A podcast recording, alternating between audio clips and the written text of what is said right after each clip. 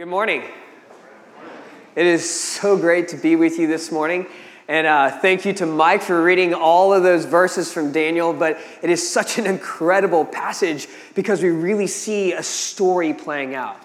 And as we are continuing our walk through the book of Daniel, uh, there's so much to unpack in this passage that we're just going to jump right on in. So if you have a Bible in front of you, your Bible app, I encourage you to open up or, or flip to it or whatever it is, open your apps and go to Daniel chapter four, because this is where we're going to be camping out uh, for the next uh, little bit of time.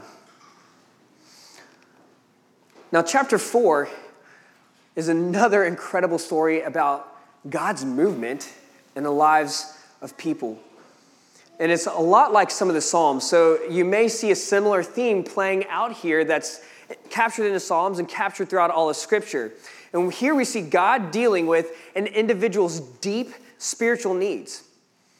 Specifically in this text, we see God dealing with the deep spiritual needs of King Nebuchadnezzar, this Babylonian king who is the most powerful man on the planet at this point in time. And if you look throughout history, King Nebuchadnezzar is one of the most powerful men in all of history. I mean, the king, the Babylonian kingdom, the power and the reach was so vast. I mean, think about what this guy's been able to do at this point. He's been able to tell an entire people who to worship and make the law that if you don't worship what he declares, then he'll sentence you to death. And it wasn't just an empty threat or an empty promise. It was one that he was able to fulfill. And not only that, he also had the resources unlike anything that we would probably ever be able to grasp. I mean, he was able to build a ninety-foot gold statue of himself. I mean, when we look at like house renovation shows on H G T V and look at the price of like just redoing your flooring with some other material, think about what it would cost and what it would require to do a ninety-foot gold statue. Power, riches, notoriety, everything, land. He had it all. He was the King of Kings by worldly standards, right? He had no limits to his power, seemingly, and seemingly no limits to his reach and his influence. But yet we see as we study this, this passage that there was still something lacking. That a man who seemingly had everything in the world was still empty. There's still something missing. Bringing us back up to speed kind of on what's happened the last couple weeks and the last couple chapters of Daniel. So chapter two, the king has a vision. It disturbs him. It strikes fear into his heart. The man who would have no reason to fear is scared. He goes to everybody to try to interpret this dream. His his magistrates and his magicians and you know his astrologers, no one can do it. And so they're scared for their lives. And so they go to Daniel like, hey, can you figure this out? And Daniel's a little nervous about it, but he goes before the king and he's able to tell and interpret this dream that nobody could do. And at the end of that, the king promotes Daniel. He gives thanks to God and even makes sacrifices to Daniel for what took place, and declares to all the people that the God of Daniel is the God of all gods. Then we move into chapter three, but still we see something's missing. Because he goes on, he builds this idol to himself. He requires the people to worship him. Then we get Shadrach, Meshach, and Abednego. And they refuse to bow down and worship him. And so they're, they're brought to the king, and he tells... He's like, you're going to worship me or you're going to go put to, be put to death, just like I've said. And they refuse to do so. So he takes them and he heats up, heats up a burning, fiery furnace. And it's so hot that the guards can't even get them into the furnace. Yet still, we see that they make it in and stay alive, that the Lord himself protects Shadrach, Meshach, and Abednego. The second of these major, major examples that Nebuchadnezzar himself witnesses of God's power at work. And at the end of chapter three, he says this, "Blessed be the God of Shadrach, Meshach, and Abednego, who has sent his angel and delivered his servants, who trusted in him and set aside the king's command." He continues, "Therefore I make a decree. Any people, nation, language that speaks against, anything against the God of Shadrach, Meshach, and Abednego shall be torn limb from limb and their houses laid in ruins, for there is no other God who is able to rescue in this way." He makes this huge declaration of that people are now required to worship the God of Israel because he has witnessed God's hand at work. And that brings us now to chapter four, where Nebuchadnezzar now is telling this story from his own personal perspective, right? It's now become first person for him. This is a personal testimony that he's going to share with us. And he begins, if we look down, uh, and uh, as he kind of gets through this introduction, and the first thing he says is that he is a king who is at rest and flourishing. Life is good for King Nebuchadnezzar. He's a confident king. He's got it all. He is so good. Think about this. A king who is sitting down and at rest. How confident are you in your own kingdom to be in that position, right? It's almost like the work is finished. I can sit on my throne. I don't even need to stand for anything. And that leads us to where we're going to start to unpack through as we go through this passage. We're going to look at four kind of reflective observations, four reflective points that help guide us in seeing the way the Lord works in the life of Nebuchadnezzar. And the first one we see is this, that observation doesn't signify full transformation. That just because we see something, just because we witness it, doesn't mean that it's going to change who we are, how we act, and what we do. You know, just looking at the life of Nebuchadnezzar, that even though he has seen God at work in these instances, there's still something off, right? He's building a kingdom for himself. He has even declared that God is the God of all gods and builds a statue and tells people to worship him. God delivers these men from the burning fiery furnace, and yet he is still, as we continue to read through the passage, all about building his own kingdom. Look at what I have made with my own hands. There's still something missing. As time goes on through each of these, what's interesting, these three chapters, there's something that takes place. We see Nebuchadnezzar's far from God. He doesn't realize what he's doing. He encounters the power of God at work. Boom, we think something will happen. And then the start of the next chapter, some time passes and what? It's almost like he has never seen it happen before. The further away, the further removed from, from that event and that circumstance, it almost seems like the further away from God Nebuchadnezzar goes. He drifts. Memories are powerful. They can impact us. They can, they can even kind of adjust us for a moment in time. But what we see is that if we're not deeply rooted to what has happened there, if something inside of our heart does not change, those memories fade. The impact that it has on us fades away because observation it's in and of itself does not signify or mean full transformation of our hearts and who we are. And isn't that like us every single week? If we live for Sunday morning right here, and this is the end-all, be-all, we come here, we praise the Lord, we proclaim with our lips that he is God, and by the time Saturday rolls around, Sunday's worship of the Lord is a distant memory. That what we see is our life and what we proclaim, the further we go down the week, unless we are rooted and grounded in the Word of God, unless we are connecting ourselves and abiding in him in prayer, it becomes a distant memory, impacting us less and less and less. That just because Nebuchadnezzar saw God at work did not mean that his life was changed, even though he could recognize it. We need something deeper. But what we see in this is that transformation is a process. Transformation is something that takes time. For Nebuchadnezzar, what he What he witnessed impacted him, right? I mean, it shook his world. He changed laws. He spared people's lives. He did all sorts of stuff to proclaim that God is God, but still there was something that hadn't fully taken root. And the work of the Holy Spirit in his life, the work of the Holy Spirit in our lives is a process. It's not something that is a switch that we turn on, and all of a sudden life is good, and all these years and years and years of disobedience, of turning our back from the Lord, all of a sudden change, but the Lord begins a good work in us. It takes time.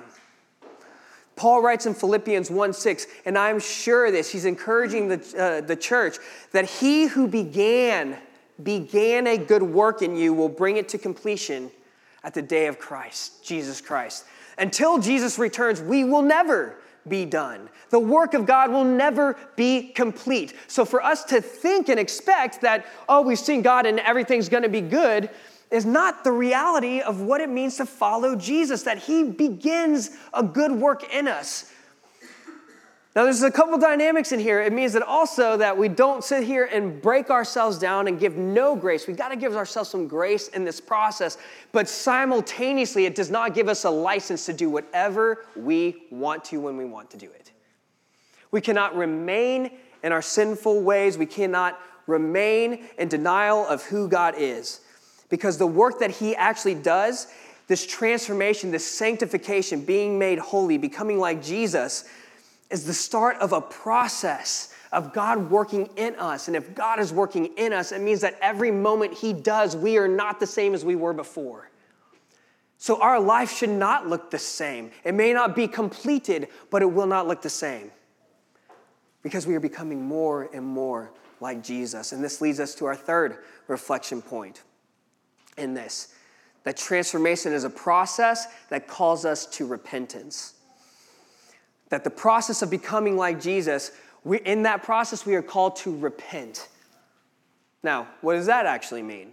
It's a pretty churchy word, so let's break this down a little bit. And the good thing is in verse twenty-seven, so if you still got your Bible open and been kind of tracking along a little bit, let's go to verse twenty-seven, huge verse here. Daniel has counseled the king, he's interpreted the dream, and you see he's a little nervous about it. He doesn't want to tell the king this hard truth that God has revealed. And yet, at the end of this, he says, now let my counsel be acceptable to you. Break off your sins by practicing righteousness, and your iniquities by showing mercy to the oppressed, that there may perhaps be a lengthening of your prosperity. Break off your sins by practicing righteousness. If you're a highlighter, man, highlight the dog out of this part of the verse. Break off your sins by practicing righteousness. Now, while it is the work of God, we are called to still move in this. We're not passive in this process of sanctification. We are active in this. Break off your sins by practicing righteousness and your iniquities by showing mercy to the oppressed. The Lord calls Nebuchadnezzar and tells him that in order to avoid destruction, in order to avoid losing everything, you need to take your face and move it off yourself and turn it to the Lord. Stop looking at yourself in the mirror and thinking you look good, and look to Jesus Christ and see what is going to take place on that cross. And it is a little bit messy, but it is all for the glory of God.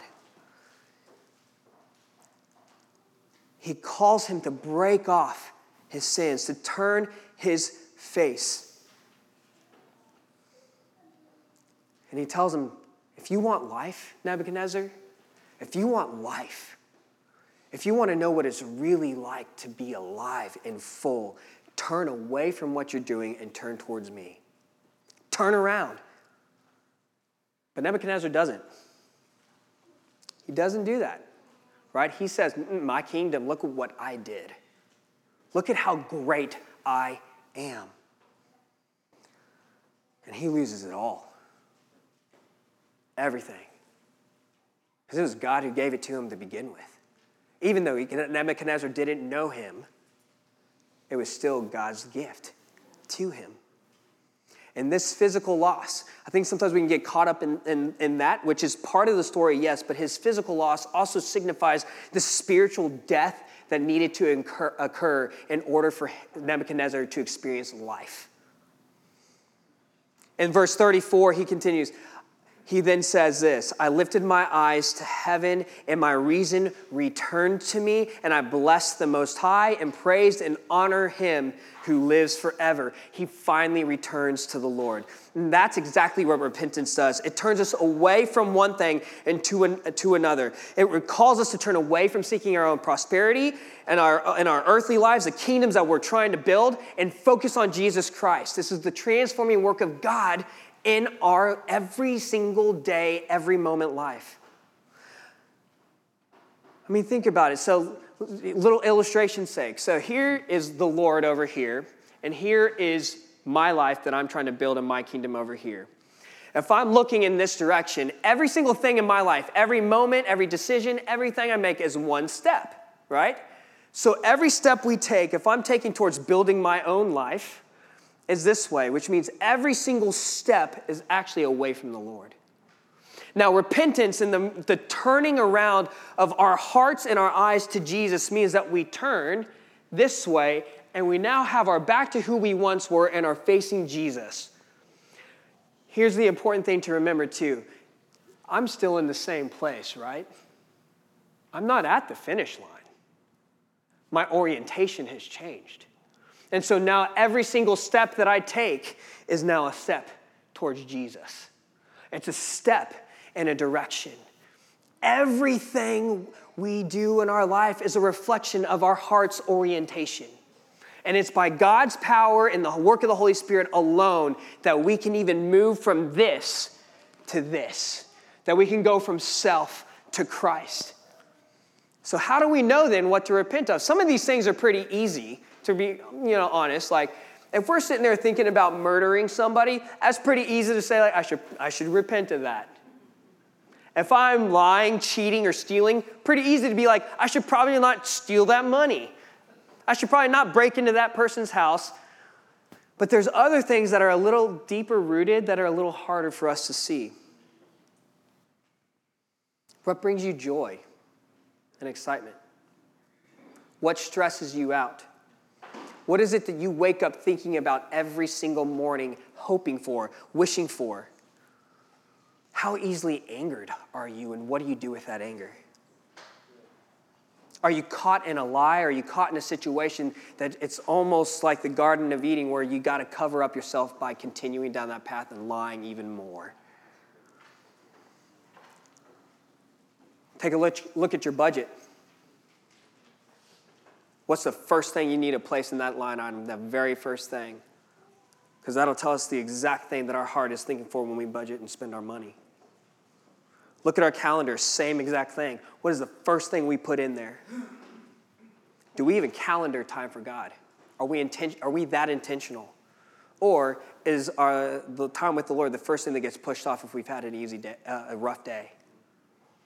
I know that I can get to the end of a day sometimes, and I realize I have not actually spoken to the Lord, and here I am falling asleep, giving him this half-baked prayer.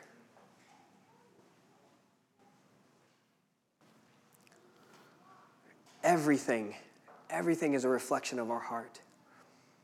And here's one last one. What is the fill in the blank for, if only blank would happen, then life would be full? If only blank would happen, then I would be in a good place. If only blank would happen, I would be stable. And it's not to say that all these things are bad, but the thing is they can become gods if they become the ultimate thing. And our Lord and Savior is to be the only ultimate thing. Is everything else shaping our lives, or is the fact that our eyes are fixed on Jesus shaping everything else? And this leads us to our last reflection point. That if we take repentance seriously, if we hope and pray that our hearts line up with what we're going to proclaim, that Jesus is Lord, the results will change our lives, and that's because repentance reorients our hearts towards Jesus. We are oriented in a completely different direction. Repentance takes us from facing the things of this world and building up our own kingdoms to seeking to be a citizen of God's kingdom. That we are no longer king of our own life and king of our own world, but we worship and bow down to the one true King, King Jesus. For Nebuchadnezzar, he had witnessed these things. He'd seen the hand of God at work, and he still didn't get it. God had to break him down in order for him to see who he was. It's an orientation of our hearts, and it's part of the process of the work of the Holy Spirit in our lives. J I Packer wrote this about repentance. Repentance is more than just sorrow for the past. Repentance is a change of mind and heart, a new life of denying self and serving the Savior as King in self's place. That's what happens when Nebuchadnezzar repents. He experiences this change of heart and mind. This is what happens when we change, have a change of heart and mind. This is the work of repentance, that we no longer proclaim self as king, but King Jesus. A king who, instead of building up riches and accumulating power, stepped down from heaven and came to earth. A king who, instead of self-preserving and trying to do everything to save his own life, came to earth and gave his own life as this one true sacrifice for all sin. That's the king we worship. That's an upside-down kingdom from what the world tells us. Completely different. And it's because of King Jesus, because we worship that king, that we can be here today. If you're here today, no matter where we are, no matter what we're going through, no matter where we stand in this process, it's because God's been doing a work in your life. And he's continuing to. You're here today because Jesus loves you. You're here today because Jesus gave his life for you. You're here today because the Holy Spirit is at work changing your orientation. Praise God. And praise God that it is a process, right? Because if I were to sit here and be like, if I thought that I was a finished product, oh my gosh, that'd be the worst thing in the world. I mean, how discouraging would it be if we were done today? Isn't it good news that God is still at work? Isn't it good news that God is still changing our hearts and our minds? And yet it doesn't, the fact that we're still a hot mess at best, that he still died. That he still looks at us and says, I, I haven't had a second thought. No matter on our best or worst days, that we are beloved children of the one true King, the King who is sovereign and more powerful than any. That's the hope we have in life. That lasts longer than any riches, any building, any title, any reign, any impact that we will make ourselves in this world. It's because we worship the King who saved this whole world. Now, some people may sit there and be like, man, this repentance thing, like, kind of sounds like it could quash some of the fun of life. This may even be a chore or hard or boring. I don't know if I'm ready for what's described here in Daniel, or I still want to hold on to parts of my life that I think are okay. It's not that bad, right? One author wrote this, though, about repentance. That repentance is a divine gift. And there should be a smile on our faces when we speak of it. It points us to freedom, confidence, and peace. Rather than in interrupting the celebration, the gift of repentance is the cause for true celebration. It's the cause for true celebration. Look at what it did to Nebuchadnezzar. Nebuchadnezzar didn't sit there at the end when he's praising the Lord and say, oh man, this was so tough and rough, and I kind of wish that I didn't have to do this, but I'm gonna, just so that life can get back to tasting good. No, because he was in the valley of the shadow of death, the things that he proclaimed about the Lord now become his experience and existential reality. Just like what David writes in Psalm twenty-three. At the beginning, before the valley of the shadow of death, he makes these theological statements. The Lord is my shepherd. He leads me in paths of righteousness. He leads me beside still waters. And it isn't until the valley of the shadow of death that David then says, and your, your rod and your staff, they comfort me. It is in the dying of ourselves that we experience life in Jesus Christ. And for Nebuchadnezzar, it took losing everything for him to see that. For us, it may require a giving up of a lot of things for the goodness of God. And it may seem hard, but what we see is described throughout Scripture is that that is where the joy of the Lord is found.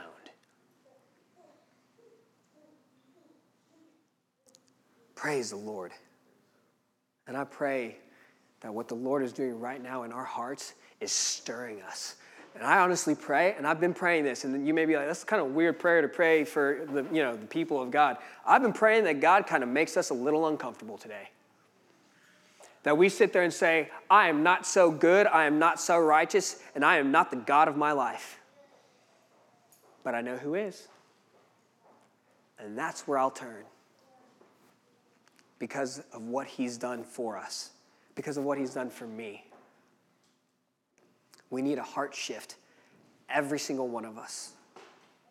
The more our hearts are turned towards Jesus, the answers to those questions that we kind of looked at earlier, our budget, our calendars, our joys, our failures, our successes, all of those things have a different tune. They have a different tone.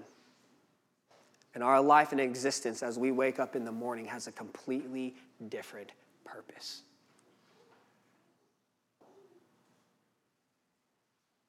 And I do pray, I pray that for every single one of us here today, that the work the Lord is doing in our hearts does turn us from facing the direction of ourselves to facing and running as fast as we can towards Jesus, that we can join in the praise and prayer that Nebuchadnezzar says, I praise and extol and honor the King of heaven, for all his works are right and his ways are just, and those who walk in pride he is able to humble. God is good. God, our Lord and Savior Jesus Christ, he is King. Let's now turn to him and pray. Let's pray. Let's go to our King.